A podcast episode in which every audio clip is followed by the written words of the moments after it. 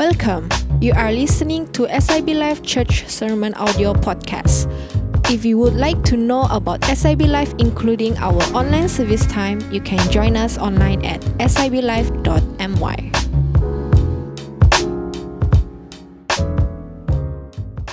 Haleluya. Nah, um, kami baru balik daripada Cameron beberapa hari yang lalu. Ya, saya melayani di, di, di, di dalam seminar keluarga uh, orang asli di SIB Bertam, okay, di Cameron. Um, lama tidak pergi Cameron lah, sudah sejak lockdown dua tahun lebih. Saya tahu ada ada yang sudah pergi pergi setelah you know lockdown itu. But uh, it's so good to be back in Cameron, sejuk. Kalau yang belum pernah pergi, pergilah begitu. Macam di Jepun. Macam ada pernah pergi Jepun kan? You know, ada ada ada yang pernah pergi Jepun? Tidak kan? Semua tidak pernah. Tapi rasa macam sejuk macam di Jepun. Tengok, tengok dalam TV macam tu. But then, let me tell you, tengok saya agak ada sore throat and everything. Uh, by the way, negatif. Okay, saya dan anak-anak saya, kami semua negatif. It, it is a viral fever dan juga perubahan cuaca lah. Tu saya tanya anak saya, David, imagine if we live in a four season country empat musim habis kita betul at least Cameron kita boleh pilih mau pergi bila betul? Tapi kalau kita tinggal di negara yang empat musim no choice have to go through. Sedangkan hujan pun kita sudah komplain sama Tuhan apalagi kan sejuk betul bani Tuhan begitu. Kenapa ni salji? Tengok di mata saya ada salji sudah begitu. You know like we complain begitu. Seriously I've asked my friends uh, she and uh, her her family uh, sekarang ni berada di UK saya beritahu dia boleh kau buat video bagi tahu sama orang-orang kita kan macam mana kehidupan di sana begitu. Eh tidak mau lah, memang stres ya. You know dia begitu. you know. But anyway, ya sebenarnya di Cameron tu, puji Tuhan kerana Tuhan campur tangan dalam pelayanan, you know. Uh, tadi saya kongsikan di servis pertama ada pasangan suami istri mereka naik motor hampir dua jam dari kampung mereka untuk sampai ke gereja SAB Bertam itu untuk menghadiri seminar. Hampir dua jam. Saya bilang, wow. You know, dia, istri dia dan bayi mereka. Okay. Terus dia lambat datang. Dia kata, sorry pastor saya lambat datang kerana saya terstuck dalam apa? Kolam. Saya kolam? Stuck dalam kolam? Sebenarnya ada potholes, bah, lubang. Jalan raya berlubang-lubang kan. Cukup besar tu lubang sampai digelar kolam. Can you imagine kan begitu? You know, di Cameron Highlands lah. Bukan jalan balak. Dahulu pernah dia kata. Tapi kebanyakannya jalan yang four wheel drive. Orang pergi ambil. Sayur dan sebagainya. Kamu tahu lah Cameron. Tapi bagaimanapun saya sangat diberkati dengan semangat dia dan kesaksian dia gitu. Dan uh, saya beritahu dengan dia nanti kalau saya datang ke Cameron saya beritahu okey pastor. Kau mau sayur? Bagi tahu saya. Ui mau sayur pula. You know? Okay so anyway berbicara mengenai Cameron dia sejuk begitu. Macam Jepun tapi bukan Jepun begitu right? Ya? Yeah. kerana kenapa saya tiba-tiba mention pasal Jepun? Kerana saya mulakan dengan ini? Uh, kalau saya katakan uh, sebut nama orang ini uh, Tatsuyo Shindo. Mungkin kamu tidak kenal. Kalau Takoyaki Mura, ada yang kenal kan? Ada yang perempuan like, ah, Takoyaki Mura, one of the famous Japanese film actors lah, handsome. Tua sudah dia. Anyway, but Takuya Shindo kamu mungkin tidak kenal, tapi Tatsuya Shindo. Tapi kalau saya katakan Yakuza, oh, nampak body yang tattoo macam ni, oh yeah, Yakuza. Memang satu salah, salah satu daripada identiti Yakuza adalah full body tattoo. Right? Now, siapakah Tetsuo apa Tetsuo Tatsuya Shindo ini? Dia sebenarnya adalah seorang uh, yakuza dan yakuza adalah satu uh, satu gang, gang. Okey di Jepun itu istilah dibagi kepada satu gang. Okey kalau macam di di di di Europe atau you know di di Italy namanya mafia, gang lah. Kalau di Malaysia tak tahu apa nama dia, begitu. You know? Ya. Yeah. Gangster. Kurang kurang menakutkan kan? Yakuza begitu, you know, mafia ya. Sebab uh, salah satu mereka punya ritual adalah kalau mereka mau minta maaf kerana membuat kesalahan mereka harus potong jari kelingking mereka. So uh, this guy by the name of Tatsuya dia di direkrut oleh oleh yakuza waktu umurnya eh sudah on? Okey waktu umurnya 17 tahun okey ya. So kamu lihat dia punya body tattoo dia uh, ya. Dan apa yang berlaku adalah dia sudah uh, di, di usia 17 tahun dia sudah menjadi apa gangster dan di, dalam beberapa tahun saja dia sudah men, diangkat menjadi ketua dalam satu kumpulan okey dalam yakuza tersebut. Nah, pada umur dia 22 tahun dia sudah mengalami apa namanya penjara, sudah dipenjarakan beberapa kali. Dan uh, pada usia dia 32 tahun dia sudah disingkirkan daripada yakuza gengnya sendiri begitu karena sudah sangat lama dalam penjara tiada kegunaannya lagi begitu ya So, dia katakan bahawa waktu dia dalam penjara, di situlah dia menemukan Yesus. Okay? Ya, dia menemukan Yesus dan satu ayat dalam Yehezkiel pasal 33 ayat 11 ya, dia temukan bahawa Yesus katakan Tuhan katakan aku tidak menyukai kematian orang fasik. Dan dia tahu bahwa eh saya ini orang fasik, orang yang berdosa dan Tuhan tidak mau saya mati. Dan waktu itulah dia mulai bertobat. Dia, katakan, oh ada harapan untuk penjahat macam saya nih, ada harapan untuk gangster macam saya nih. Dan di sana dia ber, ber, uh, bertobat. Jadi Tatsuya bertobat dan apa berlaku adalah waktu dia dibebaskan pada tahun 2003 dia dibebaskan 2004 dia masuk sekolah Alkitab di Jepun. Huh, bayangkan ada tattoo-tattoo lagi. Bayangkan pergi sekolah Alkitab. Pergi pakai tattoo like, hush, you know. Tapi ke sekolah Alkitab. Tahun 2005 dia menubuhkan gereja dia sendiri yaitu apa?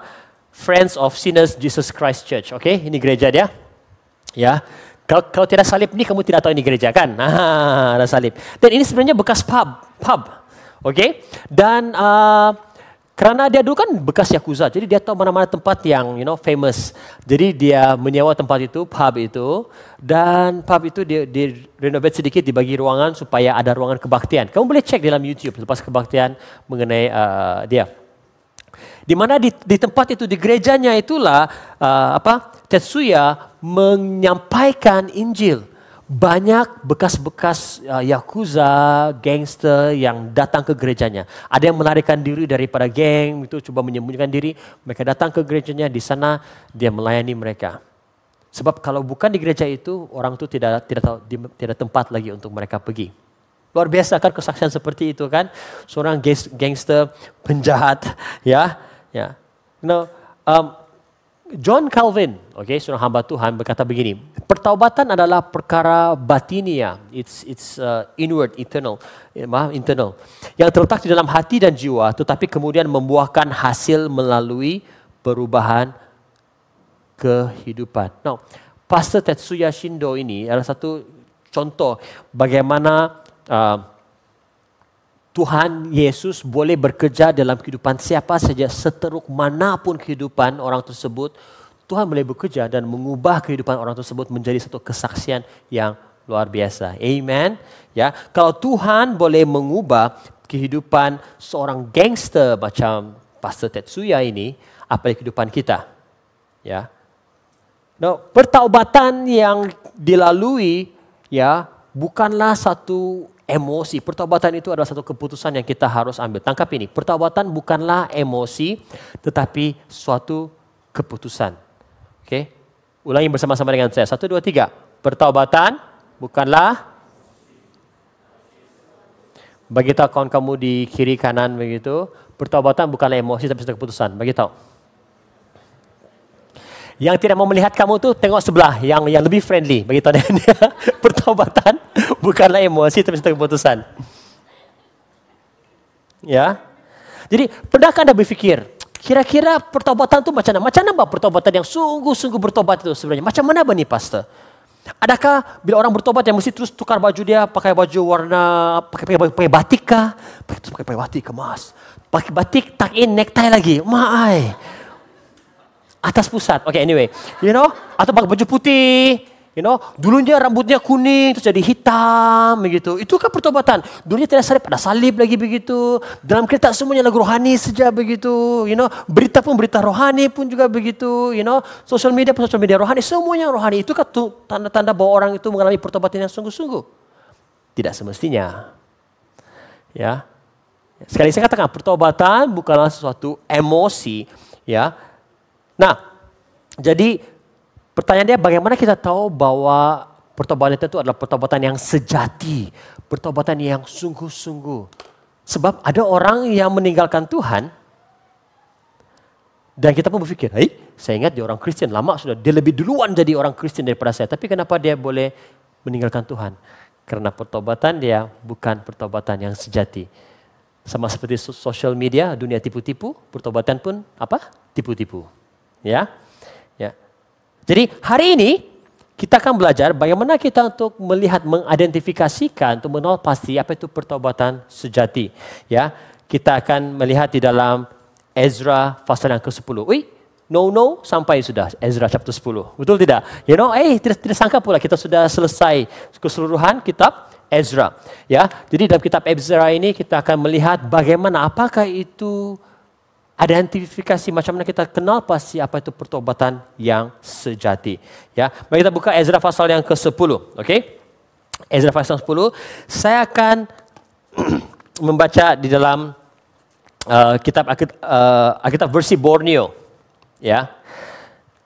Ezra pasal 10 yang pertama. Sementara Ezra berdoa dan mengaku dosa, menangis dan bersujud di hadapan bait Allah, berkumpullah di sekelilingnya jemaah orang Israel yang terdiri daripada lelaki, perempuan dan anak-anak dalam jumlah yang sangat besar.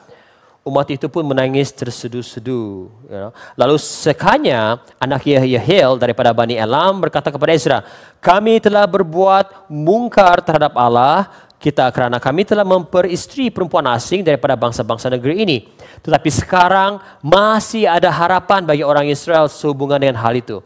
Oleh sebab itu biarlah kami mengikat perjanjian dengan Allah kita bahwa kami akan mengusir semua istri kami beserta anak-anak yang dilahirkan mereka selaras dengan nasihat Tuhan dan orang yang gemetar akan perintah Allah kita. Biarlah hal itu dilaksanakan menurut hukum Taurat. Bangunlah kerana hal ini tugas Tuhan. Kami akan menyertai Tuhan. Kuatkanlah hati Tuhan dan bertindaklah. Mari kita berdoa. Tuhan Yesus kami serahkan dalam tanganmu Tuhan. Urapi penyampaian firmanmu pada pagi hari ini. Biar firmanmu ini Tuhan Yesus menjadi satu rema yang mengubah hati dan pikiran kami, yang mengajar kami, membuka mata kami untuk melihat apakah pertobatan yang sejati. Terima kasih Tuhan, kami berdoa semua dalam nama Tuhan Yesus Kristus yang siap mendengar firman Tuhan katakan amin. Oke. Okay? Jadi berdasarkan Ezra pasal 10 tajuk uh, khotbah saya pada pagi hari ini adalah pertobatan sejati. Pertobatan sejati, true repentance. Nah, jadi sekali lagi sangat penting untuk kita tahu mengerti apa maksudnya pertobatan. Seperti saya katakan tadi, saya ulangi, pertobatan bukanlah emosi Bukanlah emosi, nangis-nangis. Ui bertobat dia bertobat. You know, ui dia lagi sungguh-sungguh bertobat. Macam kau tahu? Menangis dia, keluar ingus dia lagi itu. Maskara dia pun sudah mengalir. Nah itu baru sungguh-sungguh bertobat. Ini belum lagi ni. Ini masih lagi pegang-pegang tu. Begitu, ya nah? Nah, pertobatan bukan emosi, tapi ialah suatu keputusan. Keputusan yang kita consciously dengan sedar kita lakukan. Bukan kerana pressure, tekanan orang, eh kau tak bertobat kah? Eh bertobat, bertobat, bertobat. Hah? Oh iyalah, no, no, no. Kita sedar mengapa kita harus bertobat, bukan karena emosi. Ya, nah dalam Firman Tuhan Alkitab kita uh, ditulis dengan dalam dalam dua bahasa, oke, okay? yang original, oke, okay? yang uh, bukan bahasa Indonesia atau Inggris dan sebagainya, bahasa Malaysia, no. Originally perjanjian lama ditulis dalam bahasa Ibrani, Hebrew, ya, dan perjanjian baru ditulis dalam bahasa Greek, Yunani, oke, okay? ya. Jadi maksud kata apa? Uh, pertobatan, repentance dalam bahasa Ibrani adalah shuva ataupun teshuva. Ya, teshuva. Saya katakan tadi first service, bagus juga nih kasih nama anak kan. Teshuva atau shuva. Tapi susah kalau kita punya, kamu, kamu punya datu nenek, datu mau sebut. Siapa nama kau ni? Cuba, cuba, cuba. Mana sih cuba? Aduh, habislah. Ya, macam ya apalagi kalau di Sabah kan, cuba. bersama Shiva. Okay, anyway. Okay. Anyway, dalam bahasa Shiva, kenapa saya sana? Uh, maksudnya adalah pertobatan maksudnya keputusan untuk berpaling dari arah tuju yang salah. Arah tuju yang salah kembali kepada Tuhan. 180 degrees, 180 darjah. Okay? So, cuba maksudnya, kau jalan macam ini, lepas tu kau berpaling kembali kepada Tuhan, 180 darjah. Okay, itu dalam bahasa Ibrani. Now, pertobatan dalam bahasa Greek pula mungkin bagi kebaikan kita, kita familiar dengan perkataan ini, metanoia. Metanoia bermaksud mengubah cara fikir Anda, mengubah apa? Mengubah fikiran dan mengubah cara fikir Anda. Okey? Tepat tak di sini? So bila kita gabungkan kedua maksud ini dalam bahasa Ibrani dan juga bahasa Yunani, nah perubahan bermaksud apa? Perubahan fikiran, pertobatan maksud perubahan fikiran yang mengakibatkan perubahan tindakan. Perubahan fikiran yang membawa kepada perubahan tindakan. Ya, so fikiran dan tindakan. Ya. Jadi pada pagi hari ini saya akan mengungsikan tiga kebenaran, tiga kebenaran berkaitan dengan pertobatan sejati. Bagaimana kita dapat tahu sama ada kita dan orang di sekitar kita benar-benar mengalami pertobatan yang sejati, true repentance. Ya, yang pertama, you guys ready? Yang pertama, pertobatan sejati bermula dengan mengakui dosa kita sendiri. Harus mengaku dosa kita sendiri. Ya, dalam Ezra pasal 10 ayat yang 2 tadi kita baca, pada mula-mulanya siapa yang respon? Sekanya anak Yehel daripada Elam berkata kepada Ezra, dia yang pertama respon. Dia kata begini, kami telah berbuat mungkar terhadap Allah uh, kerana kami telah memperistri perempuan asing daripada bangsa-bangsa negeri ini. Ya, nah, saya mau kamu tangkap ini. Dia secara spesifik mengatakan bahwa bukan hanya dia mungkar, bukan hanya bangsa Israel mungkar melanggar perintah Tuhan, tapi spesifik dia mengaku apakah pelanggaran yang mereka lakukan. Apakah pelanggaran dia? Memperistrikan perempuan asing. Berkawin dengan wanita asing. Nah, dua minggu yang lalu Pastor Dan sudah mengupas sedikit mengenai ini, jadi saya tidak akan kupas mengenai ini banyak. Tapi itulah yang disebut sebagai uh, apa oleh oleh uh, sekanya bila dia bertobat, ya. Sekanya bagi tahu bahwa mereka berdosa kerana mereka mengkawin perempuan asing. Makanya dia kata dia akan memisahkan diri mereka daripada istri dan juga anak-anak mereka. Nah, mungkin kita merasakan bahwa pastor kejam juga. Nah, harus harus tangkap ini ya. Kamu harus paham konteks dia pada waktu itu. Ya. Karena ini sudah menjadi ketetapan satu hukum yang Allah bagi tahu kepada Musa ya waktu mereka keluar dari tanah Mesir. Nah, Allah buat ketetapan ini dalam Ulangan pasal yang ketujuh ayat 3 hingga 4, Ulangan 7 3 4, Allah bagi tahu kepada Musa pastikan bangsa Israel jangan kawin dengan bangsa lain. Ya, bukan kerana bangsa lain oh, oh macam sekarang ni kan macam saya kawin sama bangsa Kayan, istri saya bangsa Kayan. Oh jangan kawin. No no no. Pada waktu itu kenapa? Sebab Allah mau bangsa Israel itu memang spesifikly bangsa Israel tidak kawin campur karena Allah tahu yang pertama bila mereka berkawin dengan bangsa lain bangsa lain istri ini mereka ini akan membawa masuk budaya kepercayaan adat dan agama patung berhala daripada bangsa mereka sendiri dan ini akan mencemarkan bangsa Israel. Bayangkan, bangsa Israel ini baru keluar daripada perbudakan, hambaan. Jadi Tuhan mau memastikan mereka kudus, mereka berbeza daripada bangsa-bangsa yang ada di tanah Kanaan. Nah, itu peraturan yang Tuhan bagi tahu. Jangan kawin sama bangsa lain. Apa yang terjadi? Ada juga yang tidak mau dengar cakap, ya. Ya, love is blind kononnya. Ha, ambil kau. You know, ya bila diperhadapkan, akhirnya mereka menyesal. Ya. Nah, sampai satu contoh. Satu, seorang raja yang cukup terkenal dengan hikmat kebijaksanaannya, ya, menulis Amsal, ya, menulis uh, penulis buku pengkhotbah dan juga Kidung Agung. Siapa itu? Raja Salomo kan? Dalam satu raja-raja pasal 11 ayat 1 hingga 13, dia seorang raja yang penuh dengan uh, hebat kebijaksanaan dan antara raja yang terkaya pada zamannya. Tapi kamu tahu apa? Yang dia buat adalah perkara yang dilarang oleh Tuhan. Apa? Berkawin dengan bangsa lain. Bukannya kawin dua, dua, dua, ada dua istri. Bukannya lima istri. Bukannya sepuluh istri. Oh pastor berapa istri dia? Dua puluh? Bukan. Tujuh ratus istri. Tidak banyak, tujuh ratus saja. Ratus istri, wait, wait, wait. Bukan hanya tujuh ratus istri, itu tegagap sudah saya tahu. Banyak betul. Satu istri pun saya mau sebutkan. Tujuh ratus istri, bukan hanya tujuh ratus, tapi 300 gundik lagi. 700 istri, 300 gundik dan semuanya pada bangsa yang lain. Dan bayangkan Solomo dibilang, aku udah aku udah peduli, aku mau juga begitu. Akibat daripada ketidaktaatannya, terang-terang melanggar perintah Tuhan, kerajaannya berpecah. Anaknya Rehoboam menjadi jauh lebih jahat daripada dia. Dan gara-gara Raja Salomo tidak taat kepada Tuhan karena dia mengahwini bangsa yang lain, ya, kerajaan terpecah, kerajaan Babylon, Babylon menawan bangsa Israel dan mulailah 70 tahun mereka dalam pembuangan. Gara-gara apa? Tidak taat kepada perintah Tuhan yang satu ini, yaitu apa? Jangan kawin sama perempuan asing. Ya, dalam uh, satu raja-raja sebelas itu ayat empat kan Yunus bila uh, bila uh, apa? Salomo berkahwin dengan istri-istrinya yang daripada agama asing, dari bangsa asing ini, hatinya sudah tidak berpaut dengan Tuhan, sebaliknya mengikuti Tuhan-Tuhan mereka sudah. Dan Salomo melakukan hal jahat dari berbeza daripada bapaknya Raja Daud. You see? Nah, mungkin Anda berkata, pos sebentar.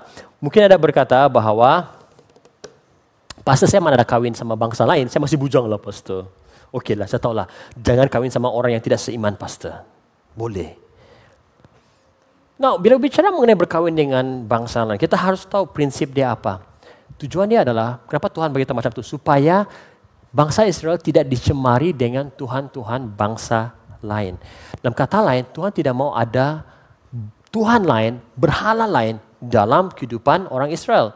Dalam kata lain, bila bicara mengenai istri-istri asing, okay, istri-istri daripada bangsa asing itu bermaksud mengenai berhala-berhala Tuhan-Tuhan yang lain selain daripada Tuhan. Are you guys following me? Ya, mungkin ada sehingga saya katakan, tapi mungkin kamu ada istri lain. Eh, pastor saya sudah sudah. Ya, pekerjaan kamu boleh menjadi istri asing. Karena kamu lebih utamakan pekerjaan kamu daripada Tuhan. Tuhan bilang jangan kerja di sana. Tidak apa-apa Tuhan. Sebaik persepuluhan juga. Lama kelamaan sudah tidak muncul di gereja. Eh, Bukan dari desa Life, di gereja lain ada, saya tahu. Di SB semua tidak, semua bagus. You know, mungkin pelajaran Anda boleh menjadi istri asing di hadapan Tuhan. Ya, Pak Tuhan susah lah, kau tahu lah kan, saya ada exam nanti kalau saya pergi gereja dua jam itu boleh mengakibatkan saya gagal dalam exam. Dua jam pergi gereja. Nah, di SB Life tidak ada, di gereja lain saya tahu ada. Ya, apakah istri-istri asing yang ada dalam kehidupan kita? Kamu sendiri tahu. Ya. Poinnya di sini adalah bila kita mengaku dosa kita, kita harus spesifik. Ya. Ya. Kita harus spesifik karena sekanya bila dia bertobat dia kata bukan saja dia mungkar terhadap Allah, dia kata kami mengawini istri bangsa lain, orang bangsa lain, ya. Karena saya masih ingat beberapa tahun yang lalu sebelum saya menjadi pastor, saya seorang youth leader dan saya sempat melayani satu couple. Nah, mereka masih student, tetapi ya uh, mereka sudah melakukan hubungan seks sebelum nikah dan kita tahu terang-terang itu adalah dosa. Now, mereka tidak beritahu dengan saya tetapi uh, gadis tersebut dia ter terbuka, dia bagi tahu dengan mentor dia, oke, okay? salah satu daripada pemimpin saya. Jadi mentor dia bagi tahu, "Bro, bro, uh, kau coba cakap sama boyfriend dia begitu." Saya said, "Oh, oke, okay, oke." Okay. Tapi saya memang sengaja tunggu supaya boyfriend dia set appointment untuk jumpa dengan saya. Long story short, hari itu dia berjumpa dengan saya and then saya beritahu dengan dia, oke apa? Uh, bro, saya mau bagi tahu Bani, uh, tolong doakan saya sama si Anu, girlfriend dia lah. Dia bilang, uh, kenapa? Yalah, uh, terus saya, saya terus menyampuk lah, kamu kawin sudah? Nolah, nolah, masih belajar bah kami ini. Begitu, like, oke okay, fine, so apa? You know, saya sebenarnya mau tunggu untuk dia terus mengaku saja. Oke, okay? Bilang oh ya doa. Biasalah anak muda you know. Kemudian kan dia saya bilang biasalah anak muda. Apa yang anak muda buat? Gitu. Sebab buat bodoh tau sengaja. So dia kata iyalah sebab saya sama girlfriend saya lah begitu you know. Kami tidak apa takut sama Tuhan. Kami tidak mentaati firman Tuhan. Nistik sangat general. Saya bilang apa yang kamu orang buat? Ya itulah you know. oh, saya, saya saya saya tahu sebenarnya. Tapi saya memang tunggu sampai dia mengaku Uh, terus last last kali terus, saya bilang apa apa kamu orang apa yang kamu orang buat? Coba kasih sebentar dengan saya. Dia diam diam uh, kami sudah terlanjur bani. Kata apa? Saya memang sengaja. Tidak istilahnya terlanjur. Apa terlanjur? Terlanjur bercinta terlanjur belanja makan. Itu kan? Terlanjur apa? Wah saya tahu dia memang marah dengan saya ini mendapat paham paham kan dia begitu. Tapi memang saya sengaja tujuan dia supaya dia mengaku he will mention that sin. Dia akan sebut dosa yang dia lakukan itu. So saya beritahu dengan apa yang kamu terlanjur nih? Oh kami sudah uh, menjalankan hubungan seks begitu. Oh sebenarnya saya tahu. Wow waktu saya bilang sebenarnya saya tahu dia bilang dia, dia muka saya macam ni bah. you know? Saya said ya tapi saya mau kau mengaku. Nah, saya beritahu dengan kamu. Saya beritahu kamu satu tips ah. Kalau kamu ada ahli keluarga, kawan, mereka terikat dengan dosa-dosa tertentu lah. Bukan hanya berkaitan dengan seks kah, ketagihan dengan rokok kah, begitu, dada kah, alkohol, apa-apa saja lah begitu, homoseksualiti kah, apa sebagainya. Seperti dengan kamu. Sukar untuk Anda membawa mereka ke dalam pertobatan kalau mereka sendiri tidak mengaku dosa mereka. Keberdoalah, berdoa berhabislah, berbuih-buih lah begitu. Kalau mereka tidak melihat apa yang mereka lakukan itu dosa dan kalau mereka tidak mengaku bahwa itu adalah dosa, sangat sukar untuk Anda membawa mereka. Baru saya beberapa minggu yang lalu ada seorang um, message dengan saya tanya, Pastor macam mana kalau seorang yang saya kenal ini dia seorang lesbian, macam mana saya mau bimbing dia? Saya kata macam ini, kalau dia tidak sendiri sedar bahwa dia itu buat dosa, jangan harap dia itu bertobat. Anda harus sendiri sadar bahwa apa yang kamu buat itu adalah dosa. Oh, banyak kali ada parents, kawan betul dengan saya, tolong dia, dia orang ini, dia orang tidak mau bertobat. Saya seriously, kita boleh menasihat mereka kalau mereka sendiri tidak melihat itu sebagai dosa. No, dia orang tidak akan bertobat. So, pertobatan yang sesungguhnya itu harus dimulai dengan pengakuan dari mulut kita sendiri bahwa kita berdosa. Kita sebut secara spesifik apa dosa yang kita lakukan. Nah, macam diam sudah sini orang kan. No? Bila kita mengakui dosa kita, bila kita mengakui dosa kita, saya dengan kamu, bila kita mengakui dosa kita, ia menjadikan kita taat kepada Allah. Karena kita mengaku dosa, bilang, oh ya Tuhan, aku lah, saya salah Tuhan Yesus, saya saya buat ini, saya terikat dengan ini, saya ini. Kamu sebutlah secara spesifik. Bila kita mengaku dosa kita, ia memberikan hubungan kita dengan Tuhan dan juga orang lain. Nah, balik kepada couple tuh yang muda, yang student ini, saya saya dan uh, melayani dia dan juga dia punya girlfriend uh, mereka bertobat, mereka buat pengakuan, mereka tidak akan ulang lagi begitu. Ya, of course, uh, mereka berubah. Adakah mereka berkawin? Tidak. Masing-masing mereka berkawin dengan pasangan yang lain, orang lain lah begitu. Namun um, mereka waktu mereka bertobat itu benar-benar saya dapat tahu, saya, tahu, saya memang tahu bahwa Tuhan bekerja di depan mereka, mereka bertobat, hidup mereka berubah. Hari ini mereka menjadi pemimpin, melayani di gereja mereka masing-masing lah begitu. Ya, hubungan mereka dengan Tuhan dipulihkan, hubungan mereka dengan sesama dipulihkan. Tapi itu harus semua daripada pertobatan mengaku dosa. Nah, bila kita mengaku dosa, ia membuatkan kita merasa apa? Ada rendah hati, tidak sombong. Bayangkan laki itu susah betul dia mengaku. Macam, eh apa ni? Uh, lah bro. Biasalah orang muda. Saya, saya sengaja mau dia betul-betul humble himself, mengaku. ya. Dan bila kita mengaku dosa kita, yang membolehkan kita mengalami anugerah Tuhan. Tetsuya Shindo yang bekas Yakuza tu, dia sendiri mengaku kepada Tuhan dalam interview dia katakan dia tahu bahwa dia memang penjahat, you know, dia layak untuk hidup. Tapi bila dia membaca firman Tuhan, dia tahu bahwa ada harapan bagi dia, dia mengaku dosa dia, dia sebut, wah siapa yang dia pernah pukul, siapa yang dia pernah bunuh, dan sebagainya, dia mengaku dia orang yang berdosa. Ya, dari itu karena pengakuannya itulah dia mengalami kasih karunia Tuhan, sehingga hidupnya diubah. You see? Sangat penting bagi kita untuk secara spesifik mengaku bahwa pengakuan akan dosa kita. Kebenaran dia, sama kamu sama kamu kamu tangkap ini ya. Yang sebenarnya bila kita katakan, Pastor, saya bergumul dalam iman saya. Saya tidak tahu macam iman saya, saya, I'm struggling in my faith. Sebenarnya yang kamu tidak ada pergumulan di dalam iman kamu. Yang kamu alami adalah kamu tidak bertobat sungguh-sungguh. Kalau saya tanya kamu one by one, saya datang satu rumah bawah, saya pegang mic, begitu kamera ikut saya, saya tanya kamu one by one. Semua takut sedang, oh, pastor jangan, pastor. Okay, I'm going to do that, okay. Now, kalau saya tanya one by one, saya tanya, kamu percaya dengan Yesus? Ya, saya percaya, pastor. Kamu percaya bahwa Tuhan Yesus yang menyelamatkan? Ya, saya percaya, pastor. Kamu tahu bahwa, kamu percaya bahwa bila kamu mati nanti, kamu masuk ke surga? Ya, saya percaya, pastor. Kamu, you have no problem with your faith? Iman kamu, kamu tahu. Tetapi kenapa kamu masih bergumul dalam iman kamu? Ada waktunya kamu buat keputusan yang salah. Karena kamu belum pernah mengalami pertobatan yang sejati, true repentance. So the problem is not because you don't have faith, tetapi kamu tidak mengalami pertobatan yang sesungguhnya. Dan sekarang kata, pertobatan bukan emosi tau. Pertobatan perlu satu keputusan. Kamu harus sedar bahwa oh saya mesti buat ini, saya mesti ubah cara hidup saya. Dan itulah pertobatan. Amen? Ya, ya. Anda, anda belajar sesuatu pada pagi hari ini? Ya, ya.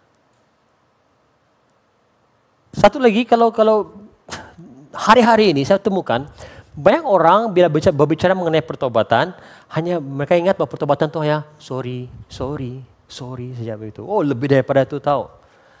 Ya, bukan hanya bercakap sorry minta maaf. Ya, kalau sorry itu itu saja cara untuk kita bertobatkan. Wow, main senang kan? Sorry, oh habis begitu. No, ya. Kadang-kadang kita tanpa kita sadar kita ada pemikiran seperti ini. Kalau saya bertobat, apa yang saya akan dapat? Kalau saya bertobat, saya berhenti daripada hubungan ini, saya putus hubungan dengan ini, ada, adakah, adakah boyfriend untuk saya? Adakah girlfriend untuk saya kalau saya sudah putus hubungan? Nah, kan kita, kita berpikir, kalau saya bertobat, apa yang saya dapat? Kalau saya bertobat, manalah saya mau study? Kalau saya bertobat, di mana saya mau kerja lagi? You see? Kita selalu berpikir bahwa kalau kita bertobat, apa yang kita akan dapat? Sebaliknya, pertanyaan yang kita harus tanya adalah, adakah pertobatan saya ini membawa kemuliaan bagi Tuhan? That's the real question.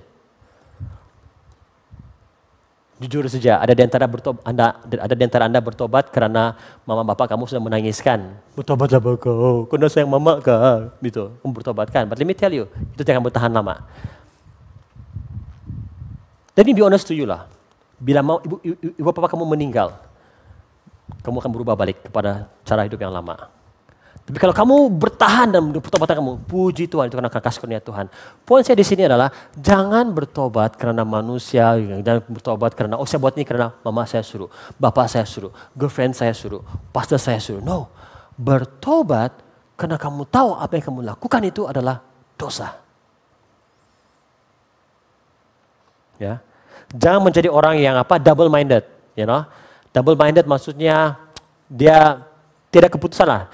Dia ikut Tuhan, ikut Tuhan juga, tapi pada masa yang sama ikut diri sendiri juga, kemohonan di sini ikut dunia juga. Maksudnya kebayangkan lah, ada dua perahu, satu kaki satu perahu, satu kaki dan satu perahu begitu. Apa yang akan jadi? Lainlah kalau kamu tahu gimnastik kan boleh split kan begitu. Masih boleh bani pasta, masih boleh bani pasta begitu. But how many of us struggle You know, kalau kamu yang pernah naik bot begitu, ah, kamu pernah lah kan? Saya pernah pengalaman begitu. Mau transfer bot, kamu tahu yang pengalaman di kampung mau transfer bot kan? Mau pergi bot yang satu lagi, transfer, transfer dengan harapan janganlah dia terbuka begitu. Nggak terbuka, ah, eh, excuse me, excuse me, terbuka kan? You know, it's hard. Hidup Anda tidak akan mudah jika Anda Anda punya dua pikiran. Ya, Nah Lukas pasal 16 ayat 13 mengatakan begini, seorang hamba tidak mungkin mengabdi kepada dua orang Tuhan. Maksudnya kita sebagai manusia tidak mungkin kita dapat melayani Tuhan, mengikuti Tuhan, kalau pada masa yang sama kita mengikuti dunia. It's impossible, it's hard. Kalau Anda mengatakan, oh saya masih mau hidup dalam kehidupan seperti ini. Tapi pada masa yang sama, saya mengasihi Tuhan. Jadi sama ikut dia juga. No. Makanya saya katakan problem dia bukannya Anda tidak punya iman, ada. Tapi Anda tidak mengalami pertobatan yang sejati. Mungkin ada yang berkata, Pastor, susah banget mau bertobat nih Pastor. It's very hard to repent. I didn't say it's easy. Memang susah, because memerlukan proses. Memerlukan proses. Kamu mungkin ketagi dalam uh, alkohol, rokok, pornografi, uh, dada. I, I don't know what kind of what kind of addiction do you have. Dan saya tahu itu bukan sesuatu yang mudah. Tapi saya mau kamu tangkap ini, pertobatan adalah satu proses. Nah, proses itu mudah ataupun susah bergantung dengan seberapa besar dosa yang kamu lakukan. Nah, of course, sama sama dengan kamu. Tidak istilah dosa besar, dosa kecil, semua dosa sama. Tapi dari segi dia punya kesan dia itu, bah, impact dia, begitu. Ya, impact dia kepada orang lain pada diri kamu. Misalnya kamu mencuri 10 sen, adakah itu merugikan negara? Curi 10 sen daripada bank negara. 10 sen saya ini. Adakah itu merugikan? Tidak kan? Kan? Tempat-tempat hati ini. Tapi memang itu berdosa lah. Sebagai satu contoh. Sekiranya, ingat, uh, metanoia, perubahan itu maksudnya adalah kamu daripada jalan yang salah, kamu berputar 180 derajat kembali kepada Tuhan. Betul? Nah, misalnya kalau saya berjalan, berjalan, dan saya tahu bahwa alamak, saya berbuat dosa, saya harus kembali kepada Tuhan. Sebenti, jalan kembali kepada Tuhan. Sedang saya, betul tidak? Tapi kalau saya naik bicycle, naik bicycle, mau break, saya, saya tidak berbrek mengejut. Karena kalau saya break mengejut, kemungkinan saya akan terpelanting ke depan. Betul tidak? Jadi, laju, laju, laju. Alamak, berdosa. Oke, oke, oke. Saya harus pusing, pusing, pusing. Ya, ambil sedikit masa daripada kalau bandingkan dengan waktu saya berjalan, betul? Ya. Now, let's say kalau saya drive kereta, drive kereta begitu. Now, ini berbicara mengenai, oke okay, sekali lagi, berbicara mengenai impact dosa yang kamu lakukan, oke? Okay? Ya, drive kereta, wow, dosa besar ini, berdosa ini begitu. Dan kamu dengar firman Tuhan pada hari ini, bertobat, oh, kamu mesti break. Kamu tidak boleh terus, terus tarik handbrake. Mesti kan break pelan, pelan, eh, eh, eh, begitu. Lepas itu reverse. Kalau yang pandai reverse lah begitu. Saya temukan ramai orang tidak boleh reverse apa parking gitu. Okay, anyway, so reverse. Dan putar balik. Ini ambil, Masa betul? Dan kembali kepada Tuhan. Proses. Berjalan lebih senang mau putar, betul tidak? Daripada mereka nah bayangkan kalau kamu ada 10 tan lori. Nah, 10 tan lori. Berdosa aku nih Tuhan, Tuhan. Besar betul dosa aku nih, lebih besar daripada apa si Zakius pula, si Yudas itu. Ah, sebesar semerah mana pun dosa kamu firman Tuhan kata bilang merah seperti kemerisi akan akan akan putih menjadi bulu domba. Tuhan mengampuni kita, tapi proses dia lama. Mau break kereta lori 10 tahun ambil masa, betul tidak? Ya.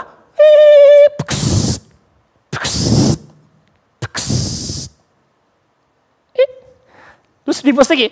Tut, tut, tut. Eh, stop, stop, stop. Ada My V limpas. My V juga kan. Ambil masa. Nah, poin saya di sini adalah setiap pertobatan kita ini, ya, impact impact daripada dosa yang kita lakukan ini melalui akan akan melalui satu proses besar atau kecil impact dia begitu mempengaruhi proses pertobatan kita. Seperti saya katakan, kalau saya mencuri 10 sen, saya bertobat Tuhan saya ulang lagi, itu mudah. Tapi kalau saya mencuri 1 juta ringgit begitu, oh, cakap, cakap sorry itu tidak boleh tahu.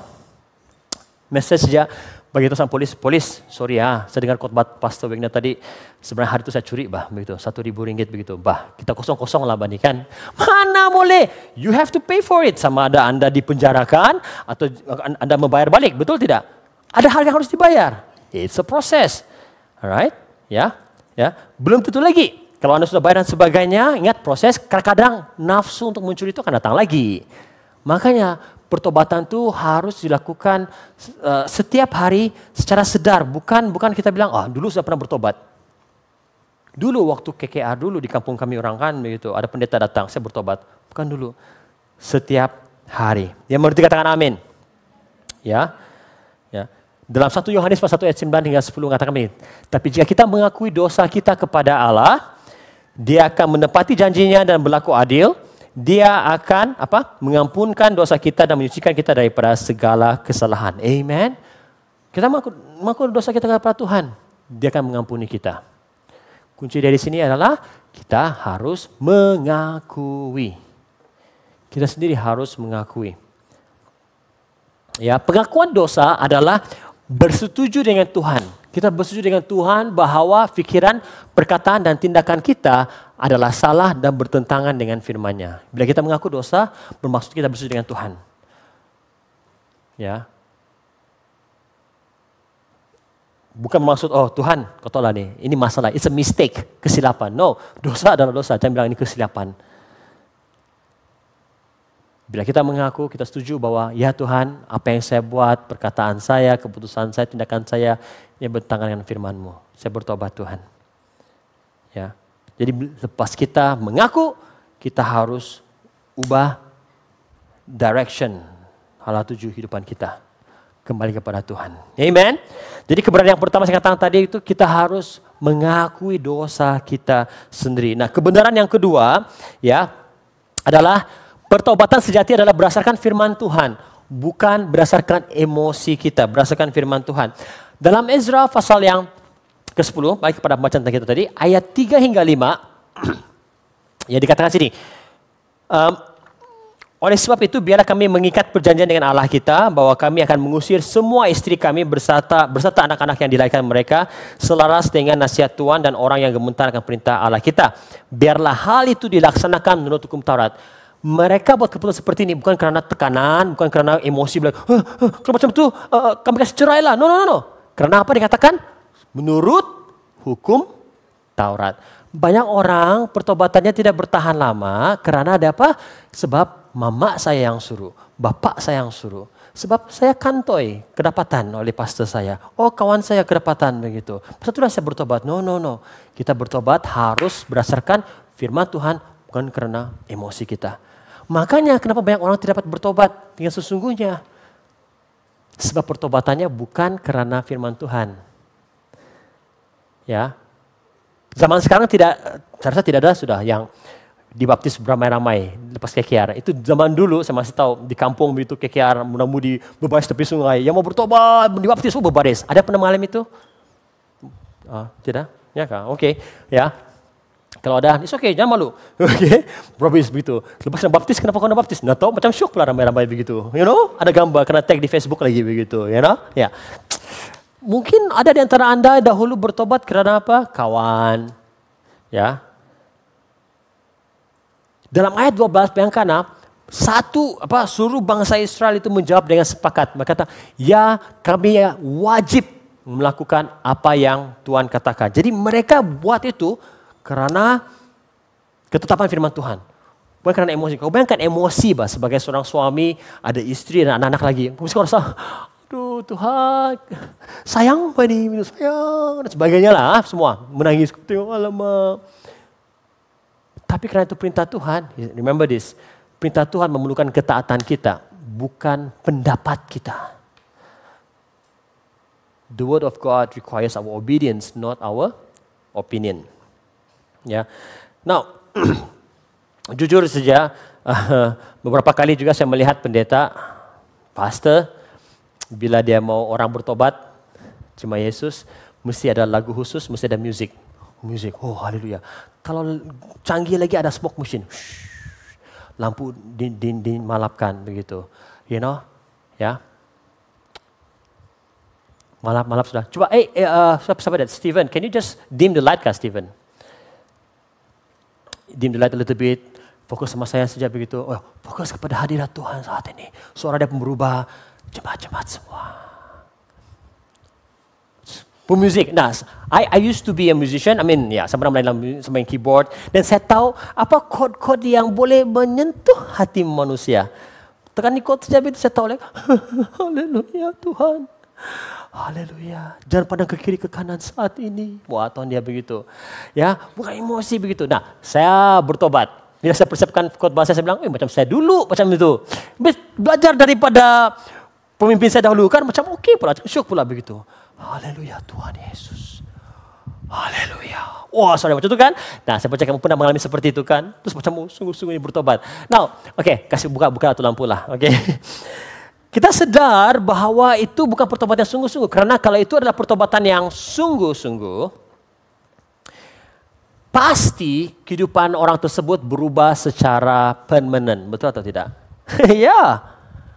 Tapi apa yang berlaku adalah kerana persekitaran, you know, lighting, smoke machine. Apa ni kalau pendeta dia daripada negara seberang? Oh, ini baru powerful, ini baru bertobat betul-betul ini. Ini masa saya bertobat, ini pendeta begitu. Apa ni kalau dia kira lari ke depan dan yang ketiga, satu, dua, tiga, ah, begitu, you know? Seriously? Dia mau doakan untuk terima Yesus. Kamu, kamu, kamu sudah terima Yesus. Tapi semadi je orang seorang bilang. Kerana mau pergi depan kan. untuk apa? Saya tidak tahu. Macam ramai kan. Sedih syok bani gitu.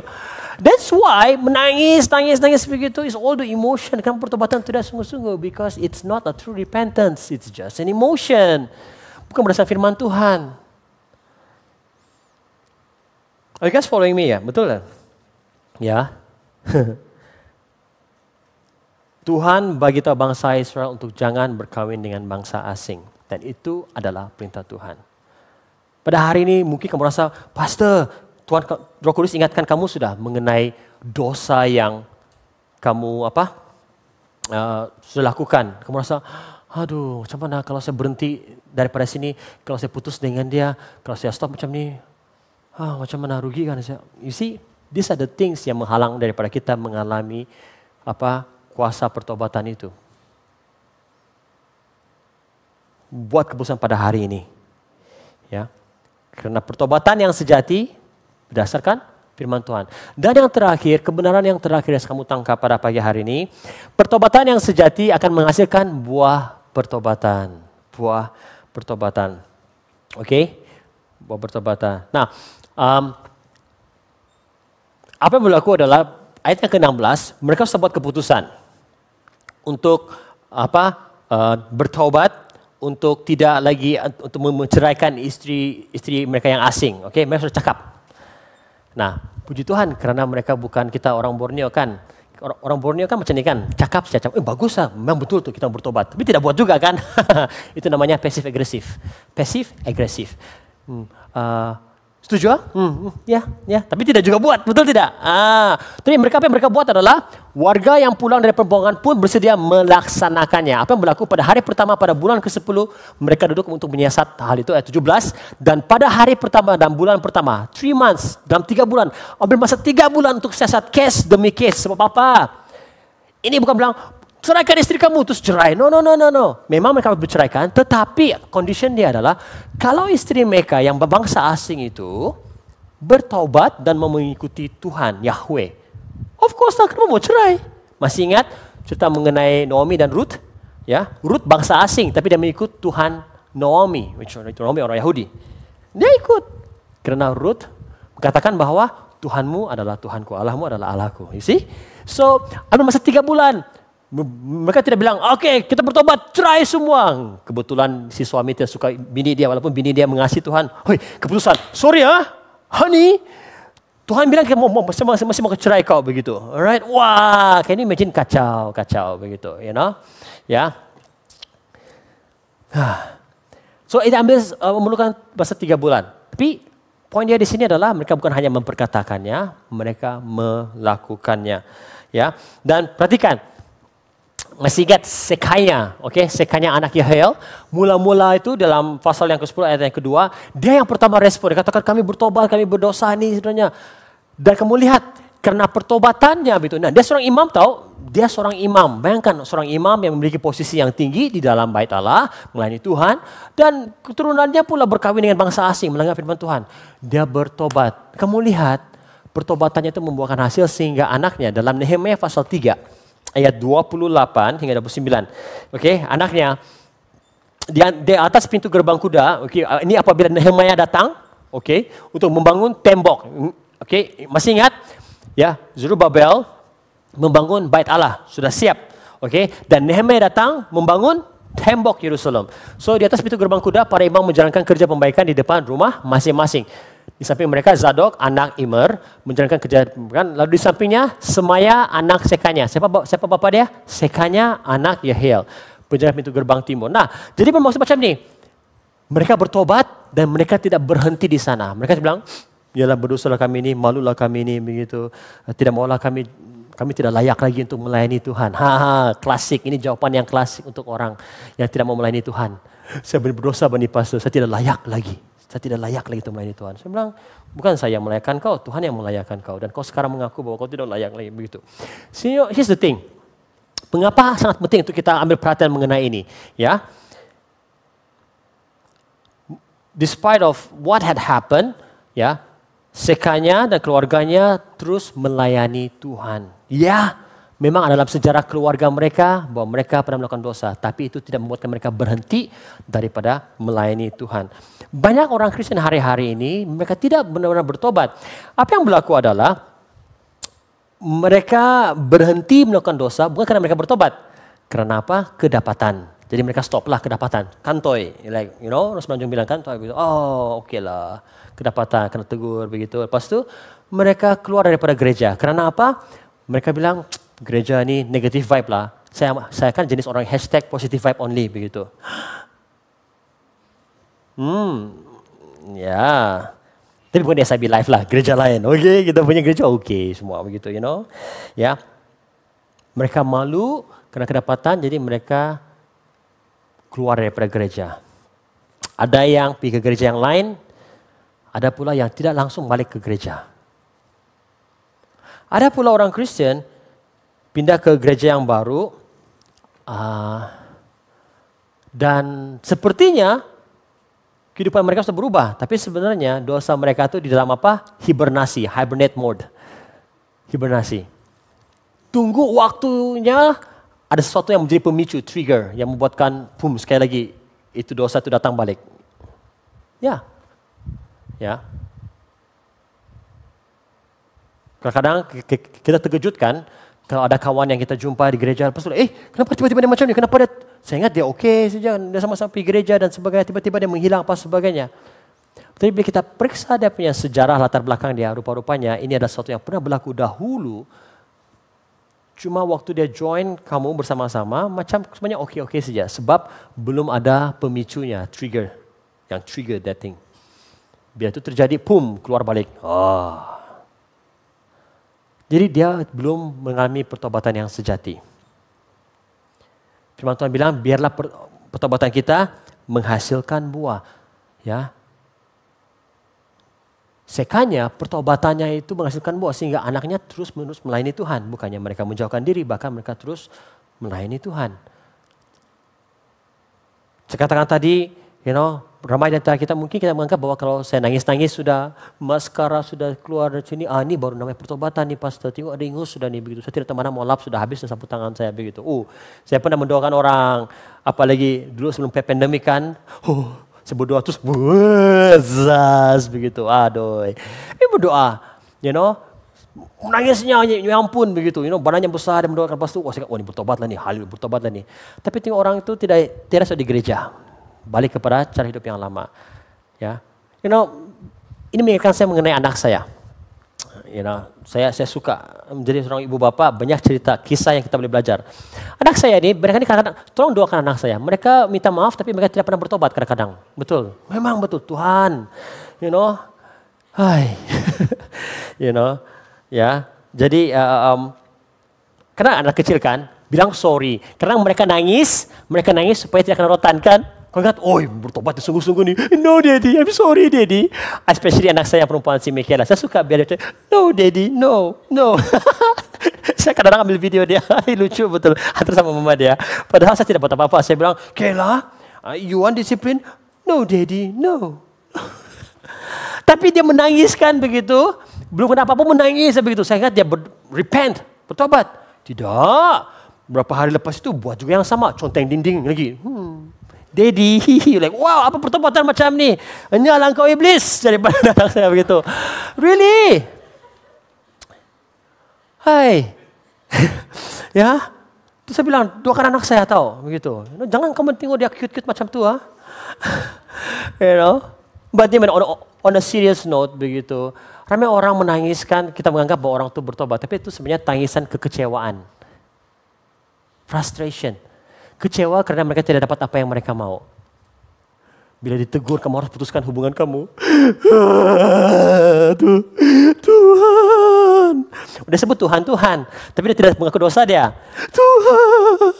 Punya masa susah saya mau dapat boyfriend ini Tuhan. Nah, nangis orang bilang, oh haleluya Tuhan menjamah dia. Tuhan menjamah dia. Tuhan. Tapi di akhir kebaktian mana dia bertobat. Oke okay lah. Wah, tapi dah mati dia tidak apa-apa lah. Kumbang bukan seekor. Tempat lain ada lagi begitu, you know. You see? Betul. Kalau dia berubah sesungguhnya, kau akan melihat hidup dia berubah. Nah, so jangan surprise jika anda melihat ada orang yang menangis, didoakan, tapi tidak lama lepas itu, eh, tidak berubah saja begitu. Masalahnya bukannya pengkhotbah kah, firman Tuhan disampaikan ke gerejanya. Masalahnya adalah orang tersebut. Dapat tangkap di sini? Ya pertobatan harus menghasilkan buah-buah pertobatan. Ya, buah-buah pertobatan. Galatia pasal 5 ayat 19 hingga 23. Kelakuan tabi manusia adalah nyata. Ini adalah buah-buah dosa yaitu perbuatan cabul, kecemaran, kelucahan ini bahas kita versi Borneo nih. Oke, okay? menyembah berhala dan sihir, kebencian, perbalahan, hasad dengki, letusan kemarahan, cita-cita untuk kebesaran diri, perselisihan berpuak-puak, iri hati, kemampukan, pesta keterlaluan ataupun pesta pora bahasa Indonesia dan sebagainya. Ayat 22. Sebaliknya, buah roh. Nah, ini adalah buah pertobatan. Buah roh ialah kasih, sukacita, damai sejahtera, kesabaran, kemurahan, kebaikan, kesetiaan, lemah lembut dan penguasaan diri. So, bila orang itu bertobat dengan hasil, pasti menghasilkan buah-buah roh. Ya, again. Uh, masih ingat cerita couple yang saya yang waktu yang student itu yang mereka terlanjur begitu. Salah satu buah roh yang saya lihat daripada mereka, buah pertobatan mereka adalah mereka hidup kudus dan uh, mereka tidak apa spend time together bersama-sama. Maksudnya mereka jarang berdua-duaan begitu karena mereka tahu itu yang menjadi puncak kepada mereka untuk telanjur begitu. Salah satunya. Ada penguasaan diri sih. Buah satu buah adalah penguasaan diri. Dan juga yang boyfriend pula lemah lembut sudah begitu. Karena saya pernah tegur dia dan dia sudah mengaku dosa dengan saya dan dia tidak lagi macam yang macam memberontak dengan saya bila saya tanya dengan dia macam mana kau sama si Anu. Yang okay, bro. Okay. Kamu ada sentuh-sentuh kah? Cium-cium kah? Oh tidak lagi begitu. You see? Dengan mudah. Ya. dia sudah ada, ya Tuhan sudah menjamah dia, sudah lemah lembut, ada kelemah lembutan dalam hatinya begitu. Satu tandanya. Ya. So, hasilkanlah buah sesuai dengan pertobatan, ya. Sekali lagi pertobatan bukanlah emosi tapi keputusan. Katakan keputusan.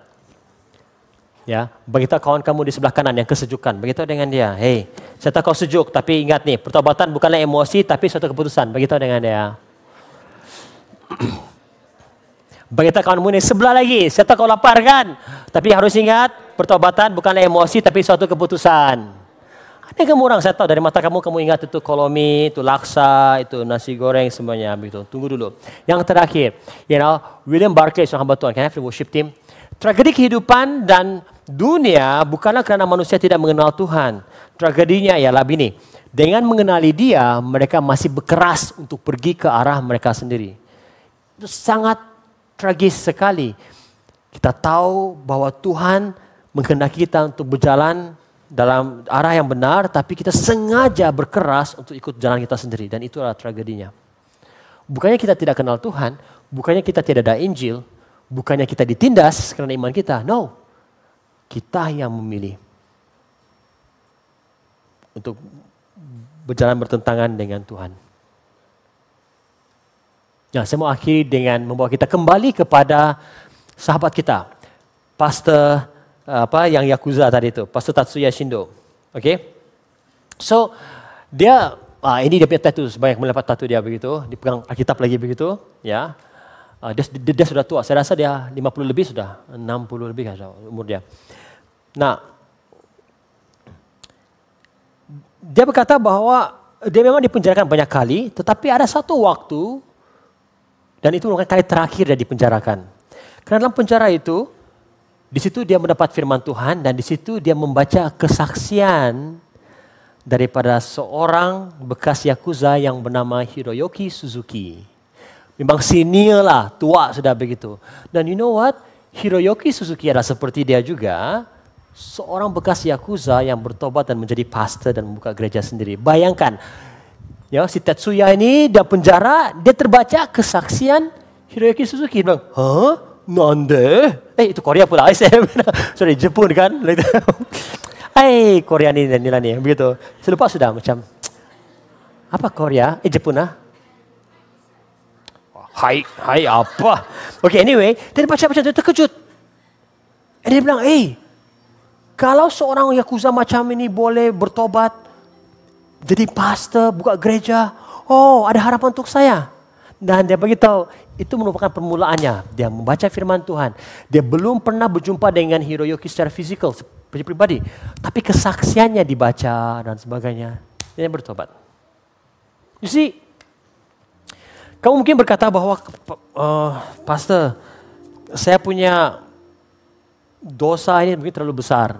Kalau saya beritahu pastor mungkin orang akan terkejut. But let me tell you, asal kita mau berserah kepada Tuhan, datang kepada Tuhan, mengaku, menyerahkan hidup kita kepada Tuhan, Tuhan boleh menggunakan kesaksian kita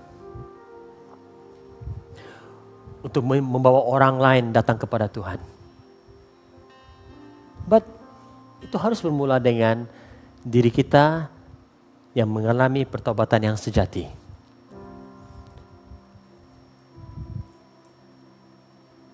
Ya. Seperti saya katakan tadi, pertobatan itu bukan sesuatu yang mudah. Itu memang proses, memang proses.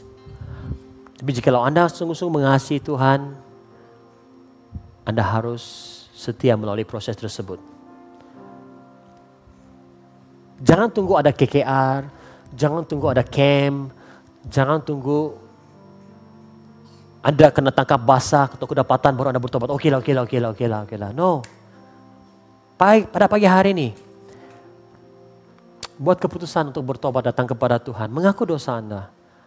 Saya tidak panggil Anda maju ke depan satu persatu mengaku dosa Tuhan sebelum. No. Wherever you are, even at home, Anda mengikuti uh, khotbah ini. Datang kepada Tuhan. Mengaku dosa Anda. Ya, bayangkan berapa ramai orang yang akan dijamah oleh Tuhan, tersentuh hidupnya Bila mereka tahu bahwa kamu juga punya latar belakang sama seperti mereka. Dan bila mereka tahu, hey, wah saya sama seperti dia. Kamu ingat Tetsuya? Dia bertobat karena dia melihat kesaksian si Suzuki. Oke, okay?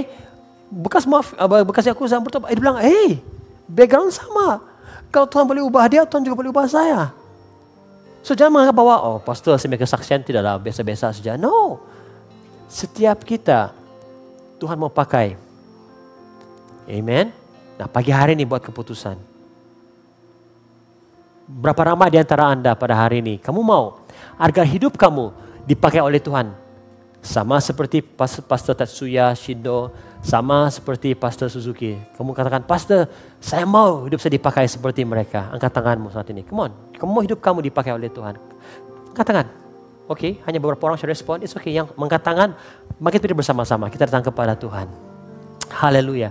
Ingat, pertobatan adalah suatu keputusan, bukannya emosi.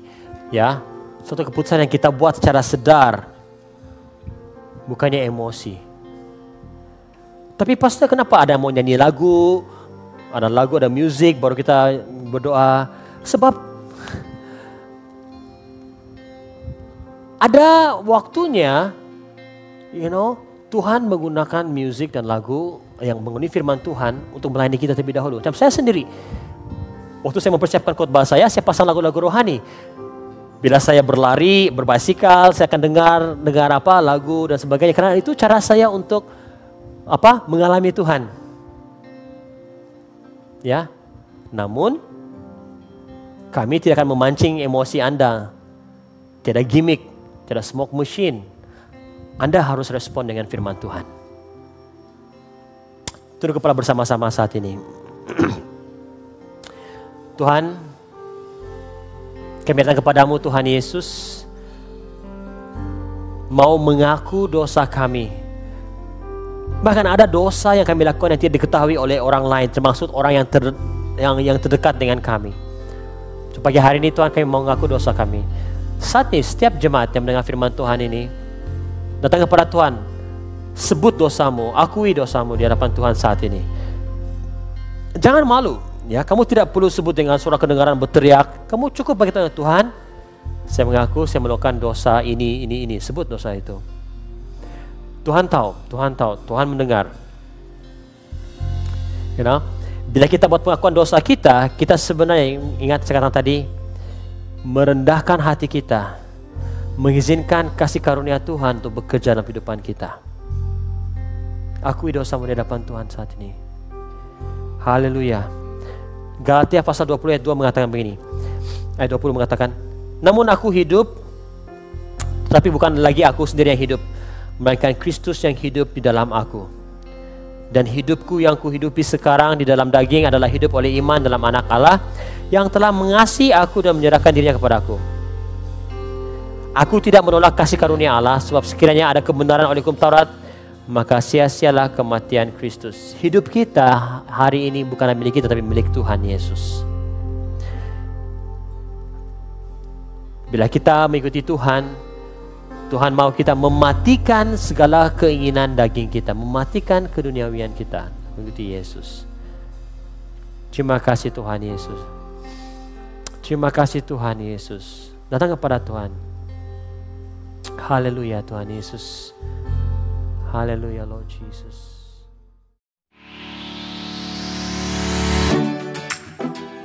Thank you for tuning in to Live Podcast. We hope that you will be challenged by this message and you will share it with your friends, family member, and co-worker.